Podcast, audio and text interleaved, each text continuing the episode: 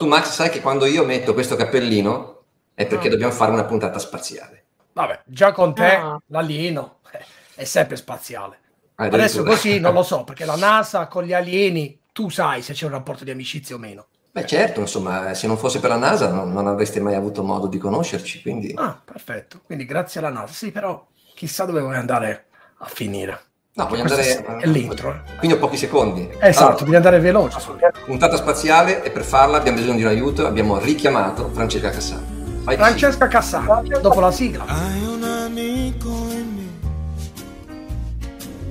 un grande amico in me. Se la strada non è dritta ci sono duemila pericoli. Economia per tutti. Conversazioni inclinate tra Milano e Manchester con Massimo Labbate e l'alieno gentile. Allora, puntata numero 2 con Francesca è stata una delle puntate più belle, almeno per me, eh, perché abbiamo imparato tante cose, perché Francesca, soprattutto con quella sua capacità di inserire l'aneddotica, che funziona tantissimo, quando ci raccontava, insomma, di aneddoti legati anche alla sua esperienza, eh, mi ha davvero fatto capire alcuni aspetti che magari mi sfuggono, ma magari con te parliamo di altri in altra maniera. Allora, di che cosa parliamo oggi con Francesca? Andrea, di solito abbiamo tanta roba, quindi cerchiamo di andare velocemente. Da dove partiamo con la nostra esperta? Ricordiamo, Francesca, di cosa è esperta. Andrea, re- reintroducila. La reintroduciamo. Allora, Francesca è un economista che ha lavorato per diversi anni alla Banca Europea di Ricostruzione e Sviluppo e in particolare dedicandosi ai paesi emergenti, pa- paesi, paesi dell'est Europa prevalentemente. Paesi dell'Est Europa, una varietà di paesi dell'Est Europa, quasi tutti tranne la Russia. Bene, Però la Russia l'ho vista sempre lì eh, davanti come uno sfondo. eh, certo, Bello grande. uno sfondo bello coprente, diciamo. Sì, dominante. Allora, perché abbiamo chiamato Francesca quest'oggi? C'è un argomento che mi piacerebbe affrontare, che in, in tante puntate tu non hai mai voluto sollevare, Max, e quindi io mi sono stufato e ho deciso di parlarne. Perfetto. Ci sono degli affabulatori che, approfittando del fatto che l'economia è una materia ma in cui non, non tante persone hanno molta dimestichezza, raccontano delle storie verosimili ma non vere e che eh, per farlo, per darle forza a queste storie, fanno leva su alcune eh, mezze verità. Nello specifico, in questa occasione, vorrei parlare della mezza verità secondo cui i paesi non possono fallire se stampano debito esclusivamente nella propria moneta.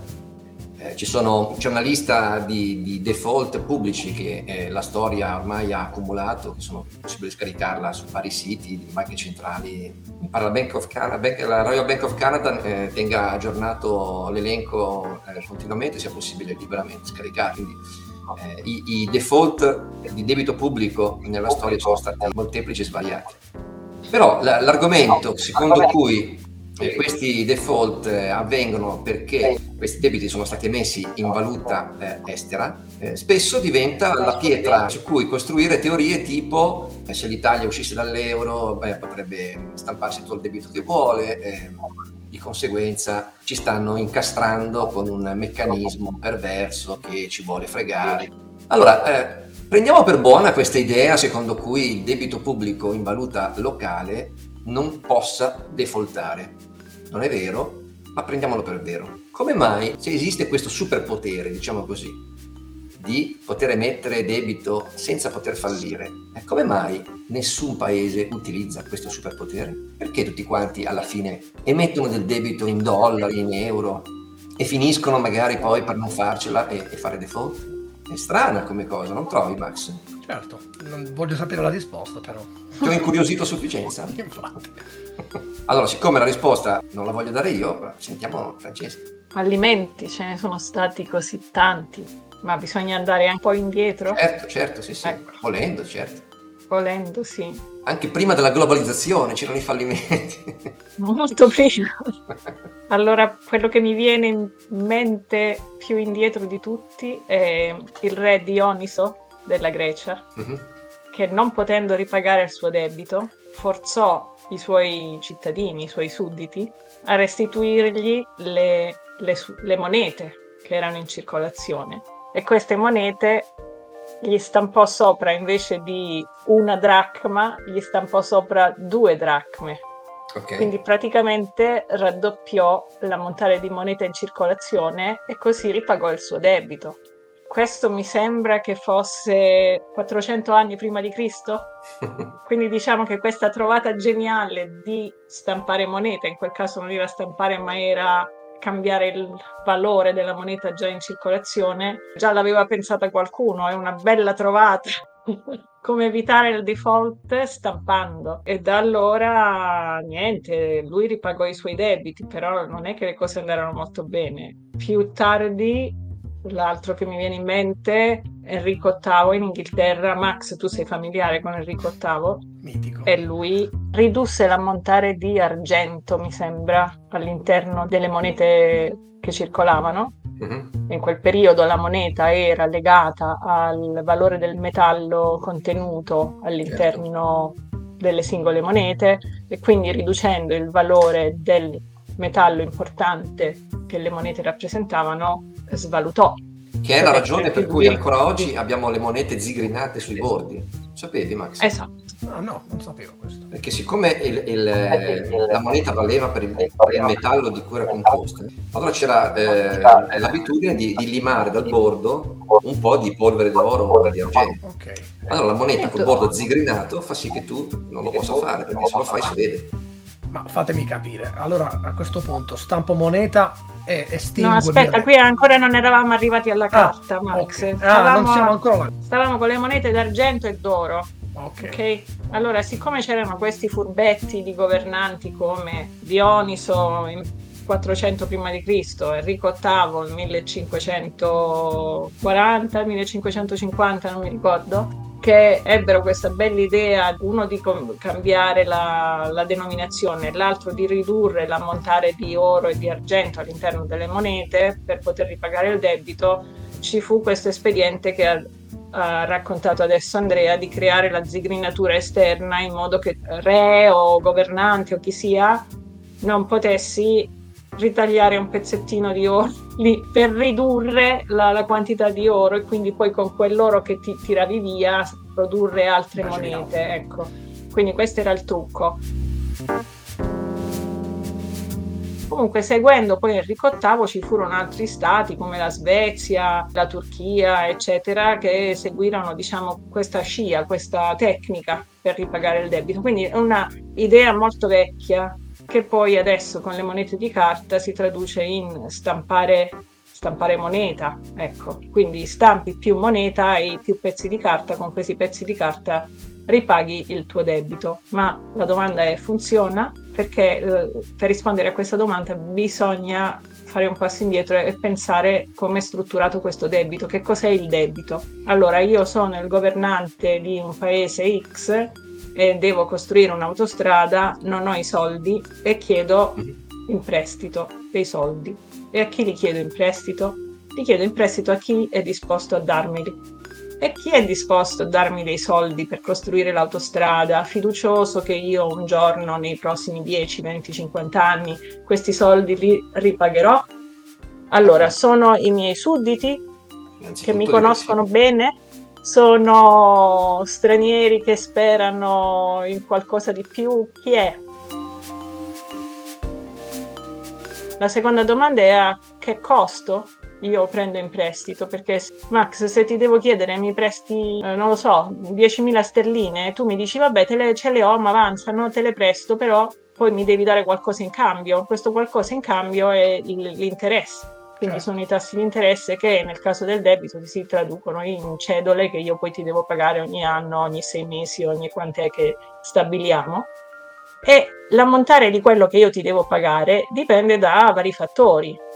Primo in assoluto è se tu mi conosci, sono una persona seria che ti ripaga, o sono una farfallona che domani invece di costruire l'autostrada se ne va in discoteca, va a Ibiza a fare la bella vita, eccetera, e quindi dalla sua spesa di questi 10.000, di 10.000 sterline poi non produce un reddito con cui può restituirti i soldi. Uh, Andrea, non mi viene in mente la parola in italiano, credit worthy, come si dice?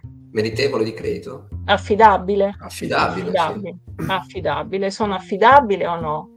Ok, quindi questo già determina l'interesse. Poi ce ne sono altri che possono essere legati al progetto specifico, che possono essere legati alla durata del prestito e altri che sono più globali perché non viviamo soltanto nel mio piccolo paesino dove costruisco questa autostrada, ma viviamo in un mondo più grande dove tu Max puoi scegliere di prestare queste 10.000 sterline a un'altra persona che ti dà di più o che è più sicuro o che magari ti restituisce i soldi prima. Quindi ci certo, sono. Dicevi, Francesca, ci può essere anche un interesse sul progetto. Io magari li voglio dare a te perché mi interessa che tu faccia l'autostrada eh. oppure darle a un altro. Sì, sì. Però diciamo che non trovi sempre persone generose. Non tutti sono così. Diciamo che normalmente non è tanto il progetto, la bontà del progetto che ti interessa, ma se questo progetto poi si rivela un progetto che poi ti può rendere i soldi oppure in generale generale, se il prestito non è legato a un progetto specifico,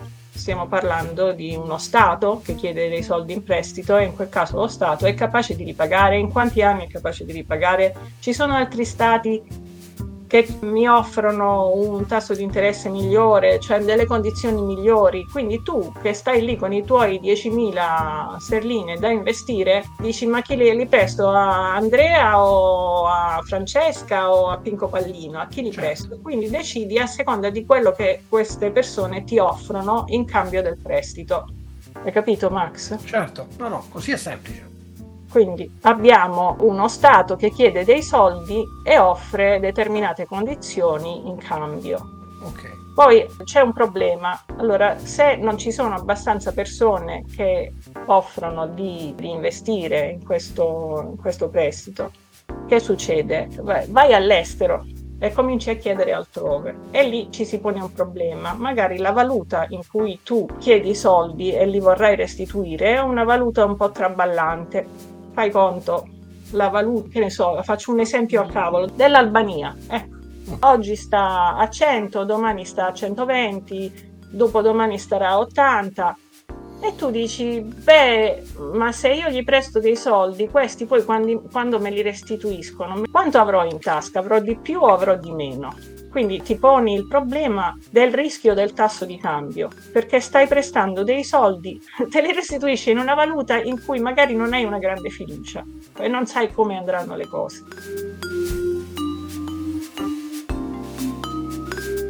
Quindi o sei uno che ama il rischio e che vuole fare una scommessa e che crede che questa valuta si apprezzerà in futuro perché il paese sta crescendo, tutte le cose stanno be- andando bene, e pensi che in futuro ti restituiranno anche di più di quello che gli hai prestato e allora vai così.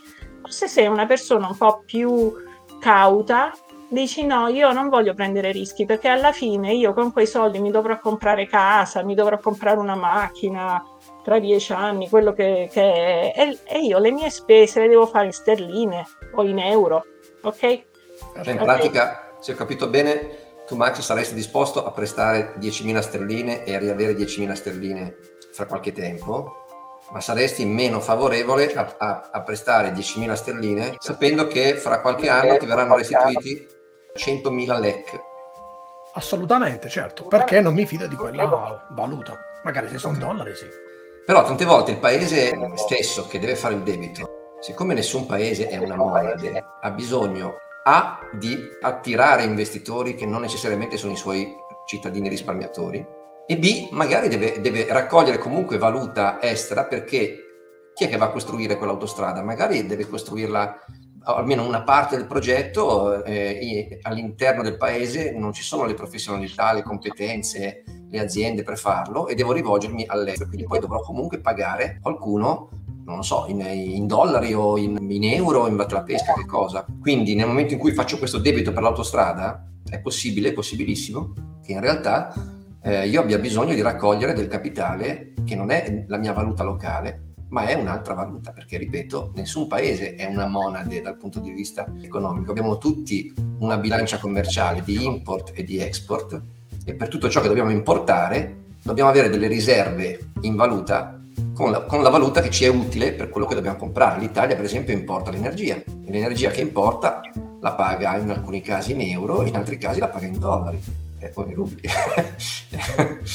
Quindi deve raccogliere anche dei dollari.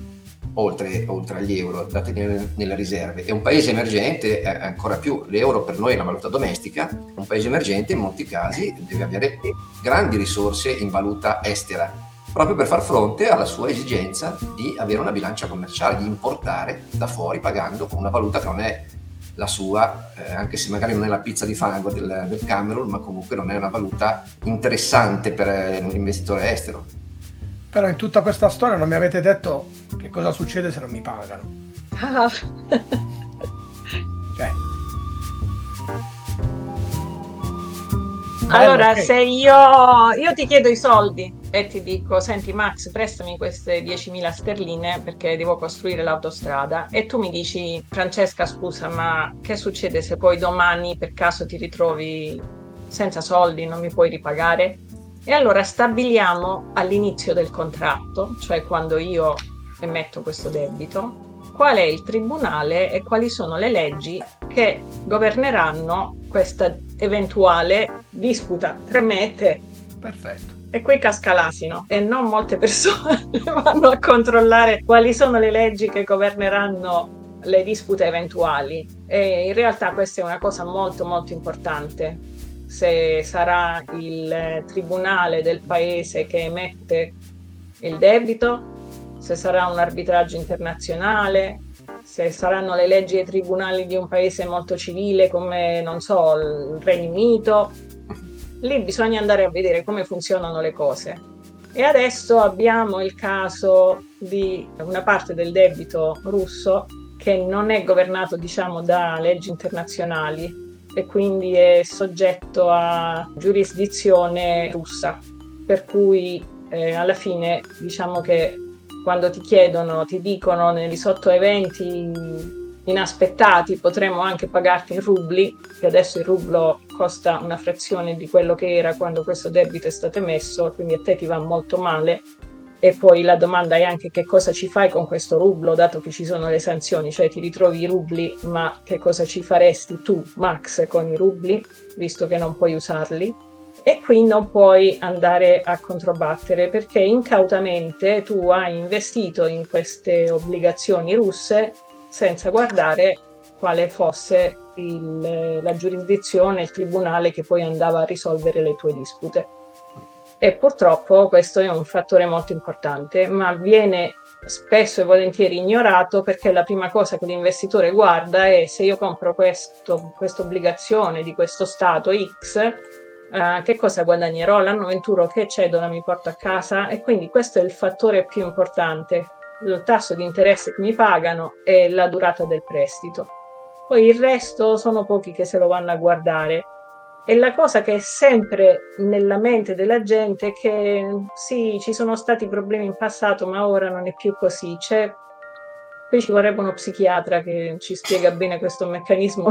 in realtà non vogliamo mai pensare che le cose domani andranno male anche se abbiamo degli indicatori che ci dicono che sono andate male in passato, però adesso le cose sono diverse, le cose cambia, l'economia è cambiata, c'è la globalizzazione, c'è stata innovazione finanziaria, ci sono migliori regole e quindi pensi no, no, adesso questo non può succedere. E invece regolarmente succede e hanno regolarmente sbagliato tutti. Se tu vai a vedere tutte le grandi crisi, vai a vedere quello che dicevano i grandi pensatori, i grandi economisti prima che queste crisi succedessero, ti sorprenderai a vedere ex post che questa gente ti diceva non ti preoccupare, tutto va bene, i fondamentali del mercato sono giusti, non succederà. Anche le agenzie di rating, voglio dire, ci dicevano delle cose il giorno dopo poi. Sì, è un po' più complicato. Ah, sì, Però se tu prendi dei pensatori indipendenti che non sono pagati certo da nessuno, ecco.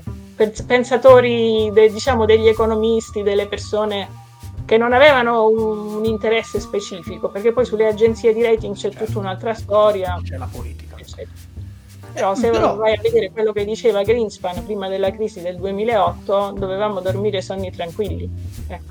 Infatti, Francesca, ma ti ho seguito eh. nella metafora, diciamo, del prestito eh, tra, tra stati portata diciamo fra, fra, privati. Però fino a un certo punto perché poi mi, mi, la mia immaginazione mi porta a pensare vedendo anche quello che sta succedendo la Russia che non si può poi fare un parallelo esatto perché poi quando tra stati invece succedono cose del genere ci sono le guerre c'è gente che a un certo punto dice no adesso voglio che li pagate in rubli e non più in fatto salvo che magari bisogna andare a vedere anche nei contratti cosa c'era scritto però quello che c'era scritto meno fra due per privati può valere, ma fra due stati che mettono, che a un certo punto mostrano i muscoli, la potenza nucleare, non lo so, a un certo punto mi sembra che diventa molto molto più complicato. La Russia ci sta dimostrando, dico la mia ignoranza, che tante cose sono cambiate. Penso ad esempio al fatto che in Ucraina sono, c'è tanto grano fermo lì, si sta parlando del fatto di andarselo a prendere quel grano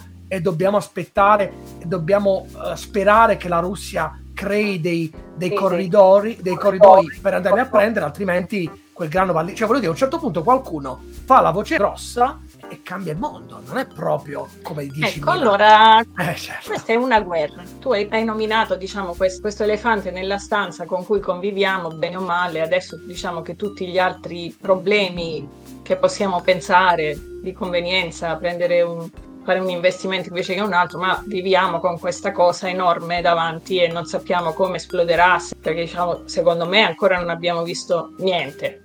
E siamo in un momento che forse è il momento in cui dici, beh, se ci sono dei nodi sicuramente verranno al pettine tra poco, quindi bisognerebbe pensare bene a, alle nostre scelte. Ecco. Però hai toccato anche un argomento che è l'argomento della reputazione del paese, cioè prima di questa guerra, io direi invece, invece che prima di, di, degli eventi di febbraio, di marzo di quest'anno, io andrei un po' indietro anche al 2014 quando la Russia ha iniziato a invadere il suo vicino.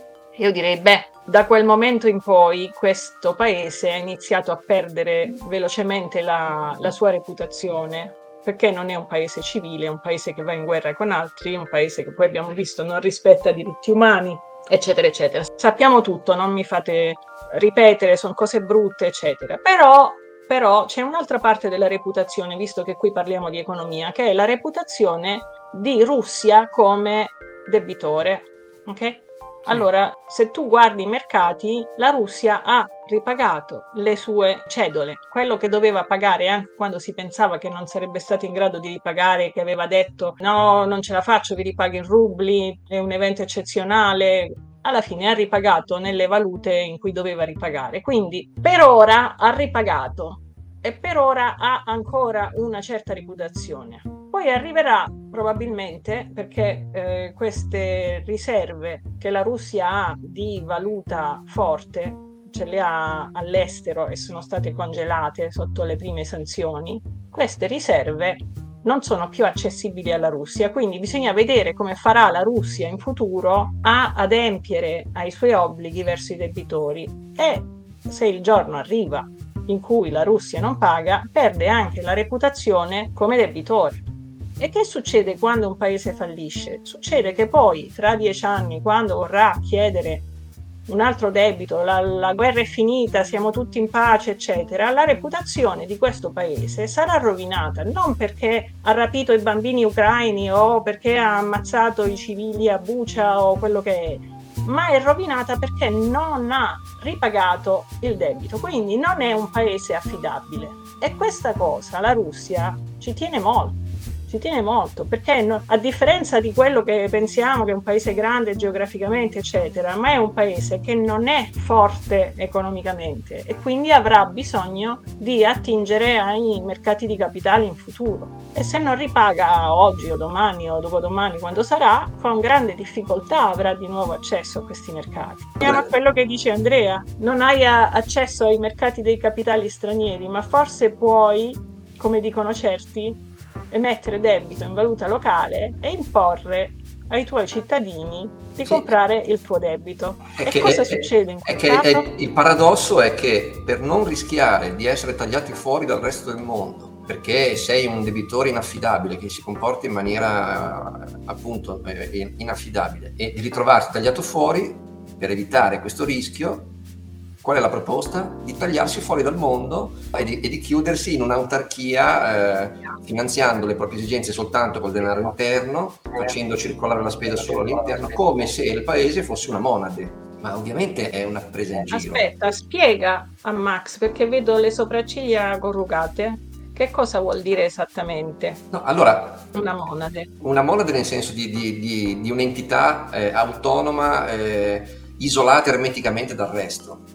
Cioè l'idea di dire facciamo tutto in casa, mh, smettiamola di indebitarci con i paesi esteri, con gli investitori esteri, così non, non corriamo il rischio di eh, fare default. È un cortocircuito logico, perché il rischio nel fare default è quello di essere tagliati fuori dagli- dalle altre economie per l'accesso agli investitori esteri. Capisci? In pratica la, la ricetta proposta da questi maghi pifferai è che per evitare di avere un problema è meglio vivere con quel problema fin dall'inizio. Questo è quello che loro propongono. Facciamo un esempio. Sotto il regime comunista succedeva esattamente questo. Come funzionava l'economia prima della caduta del muro di Berlino, la caduta dell'Unione Sovietica? Funzionava così. Tutti i cittadini avevano una casa, tutti i cittadini avevano un lavoro e tutti i cittadini avevano abbastanza soldi per sopravvivere. Ma come arrivavano questi soldi ai cittadini? Allora, lo Stato dava dei soldi alle banche, le banche davano dei soldi alle imprese, le imprese davano dei soldi ai cittadini che lavoravano per loro e tutti avevano lo stesso ammontare di salario, tutti lavoravano le stesse ore, tutti avevano lo stesso, diciamo, gli stessi diritti e doveri. Era una partita di giro, cioè non, non esisteva che tu Max decidevi oggi risparmio, metto dei soldi da parte, con questi soldi ci faccio un'altra cosa. Non esisteva che eh, la pizzeria sotto casa tua si faceva in quattro per offrire la pizza migliore di quella della strada accanto e per guadagnare più clienti. Non, non succedeva così. Succedeva che non c'era nessun incentivo a fare di meglio, a produrre di più, a essere più performanti. Era un, un livello piatto, era calma piatta totalmente. E quindi i soldi giravano così tra Stato, banche, imprese, cittadini e tornava un giro. E poi cosa succede? che aspirano a una situazione in cui torni alla tua eh, valuta, ti chiudi, emetti il tuo debito, chiedi alle banche di comprare le tue obbligazioni statali e con quei soldi fai il tuo progettino attraverso le imprese statali che costruiranno l'autostrada o faranno quello che, che vuoi per te, daranno lavoro alle persone che lavoreranno per costruire l'autostrada, è esattamente questo, un'aspirazione al ritorno al comunismo. Anche se alcune di queste persone che auspicano questa cosa di diventare una monade, come dice Alieno, sono persone che si dicono di destra, ma in realtà aspirano a un ritorno a un regime comunista che noi in Italia non abbiamo mai visto.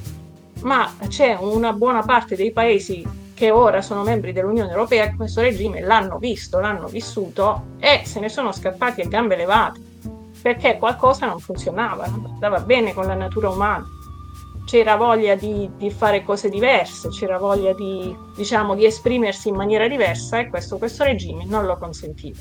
E una volta che sperimenti l'apertura, la globalizzazione, eccetera, non, è difficile pensare di poter tornare indietro. E per noi sarebbe un tornare non indietro, ma un chiuderci come se fosse in un convento per, per il resto della nostra vita. Francesca, siamo in chiusura, come al solito, quando, quando parli eh, starei ore ad ascoltare, staremmo ore ad ascoltarti perché sei talmente chiara. In chiusura una domanda veloce che volevo fare perché prima tu hai accennato un po' al futuro. Eh, a noi piace fare degli scenari, quasi sempre Andrea ci azzecca, tornando indietro ci ha azzeccato sempre finora. Che cosa può succedere nella geopolitica del prossimo periodo? Tu dicevi quasi paventavi qualcosa che insomma siamo solo all'inizio, hai detto. Cosa può succedere dal punto di vista economico attraverso questo tema della guerra, della mancanza adesso di cibo dei, nei paesi diciamo che ne hanno più bisogno de- dell'Africa? Può andare peggio e come si andrà peggio? Guarda, Max, tu prendi un mappamondo e vedi tante piccole bombe che possono esplodere, che non sono la bomba atomica, ma tanti piccoli problemi che possono esplodere. Allora, mi sembra che ieri ho visto questo articolo su private equity che qualcuno ha detto, eh, però è come uno schema Ponzi. Non so se avete mai parlato di private equity, però ab- abbiamo questa situazione di entità che comprano le azioni di un'altra entità, cioè ci sono come dei fondi che hanno investito in tante azioni e uno compra le azioni dell'altro e le comprano sempre a prezzi maggiori Sì, e aspetta. sono sempre in profitto. Aspetta, E facciamo, un facciamo, una, facciamo una, una- una breve, puntata. No, una breve leggenda. Cioè, private equity si intende quelle che non sono public company, quindi è, è capitale di società non quotate, non listate, il cui valore non è stabilito dal mercato, ma è fissato da transazioni private. Allora, il meccanismo molto spesso è che queste partecipazioni passano di mano a valori crescenti, quindi ogni volta che cambiano di mano nel bilancio del possessore precedente si registra la nuova valutazione. È un po' come il cartellino dei calciatori. Quella- a quello abbiamo dedicato una puntata. Eh sì, è molto simile. Questo è un problema, però se tu pensi un attimo al passato, alla crisi del 2008-2009, è venuta da cose dove non ti saresti mai aspettato, il mercato dei mutui. E, e dice no, siamo progrediti, abbiamo, adesso abbiamo la cartoli- cartolarizzazione di- dei mutui, quindi c'erano questi mutui, tu avevi il mutuo nella tua campagna isolata nel Dorset eh, e questo tuo mutuo tu pensavi di ripagarlo, non lo so, a Barclays Bank eh, nel- nella città accanto alla tua, ma in realtà eh, i soldi li ripagavi al signore dell'Arkansas che aveva investito in un prodotto finanziario che era la cartolarizzazione di questo mutuo insieme ad altri mutui di altra gente e l'avevi investiti lì. C'era un prodotto finanziario nuovo, se vuoi, non voglio dire sconosciuto, conosciuto a- ai tecnici, agli esperti, e che veniva venduto in genere come un, un prodotto avanzato, un prodotto sicuro. E questo prodotto è stato il grilletto che ha poi scatenato la crisi del 2008-2009. che ha Quindi, Francesco, quando tu dici tutte queste piccole bombe, tu stai facendo degli esempi di piccole situazioni Sì, che possono Io sto creare. facendo degli esempi di tante situazioni che in questo momento sono eh, gli anelli deboli della catena dell'economia globale. Non sai quale sarà quello che si spezzerà, ma bisogna stare molto attenti, bisogna stare attentissimi. Allora io adesso non voglio dire che tutti quanti dobbiamo tenere i soldi in contanti e diciamo vendere tutto quello che abbiamo perché dobbiamo aver paura che chissà che cosa succederà, però dobbiamo stare molto molto attenti molto molto attenti a quello che stiamo facendo, restare Eh sì, alle- informati, all'evolversi seguire, degli eventi, certo. Eh, seguire Economia per Tutti, che è Anche- sempre all'avanguardia. Anche, o no? eh, Ti dice le cose prima. Eh, Anche per esempio quello che, mh, che può accadere semplicemente con eh, il consolidarsi e il calcificarsi di quello che è già in corso. Prendi per esempio le sanzioni sulla Russia in questo momento, le stanno impedendo di accedere a tantissime cose. Gli aerei russi volano, ma sono aerei prodotti da Boeing, quindi non hanno no, accesso ai pezzi di ricambio da mesi e stanno comprando pezzi di ricambio non omologati prodotti in Cina. Le persone in Russia volano su aerei che hanno dei pezzi non omologati. Parli dell'aviazione privata, quella civile. auguro- Certo, certo, l'aviazione civile. Eh, Ecco, pe- tu voleresti pensa su al- un aereo all'accesso- così, Max? Ne sto a casa. tu pensa all'accesso, all'accesso alla- all'hardware, perché nel mondo i semiconduttori, i chip mancano, in Russia non li produce nessuno e l'import russo si è azzerato, loro non possono comprare, non riescono a comprare le produzioni estere, ma alcune produzioni loro in casa non le hanno e più passano i mesi e più questo problema diventerà tangibile anche per la Esatto. persona comune.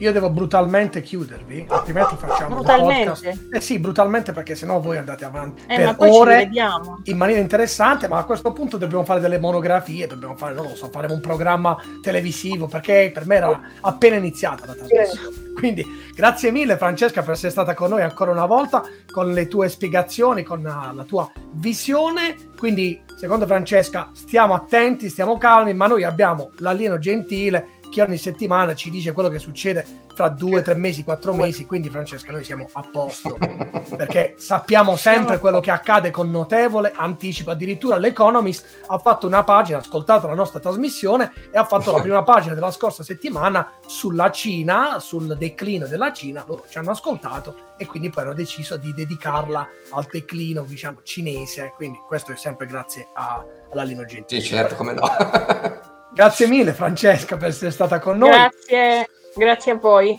Ci vediamo Sempre presto divertente. anche con te e noi, Andrea, alla prossima puntata, magari con qualche altro ospite, perché siamo addirittura Alla- finale, le ultime finale. puntate spariamo un po' di cartucce, va bene? Sì, sì, la prossima settimana ci sarà un altro ospite. Ok, a presto, ciao Francesca, ciao Andrea, ciao a tutti. Ciao, ciao, ciao. Economia per tutti. Conversazioni inclinate tra Milano e Manchester con Massimo Labbate e l'alieno gentile.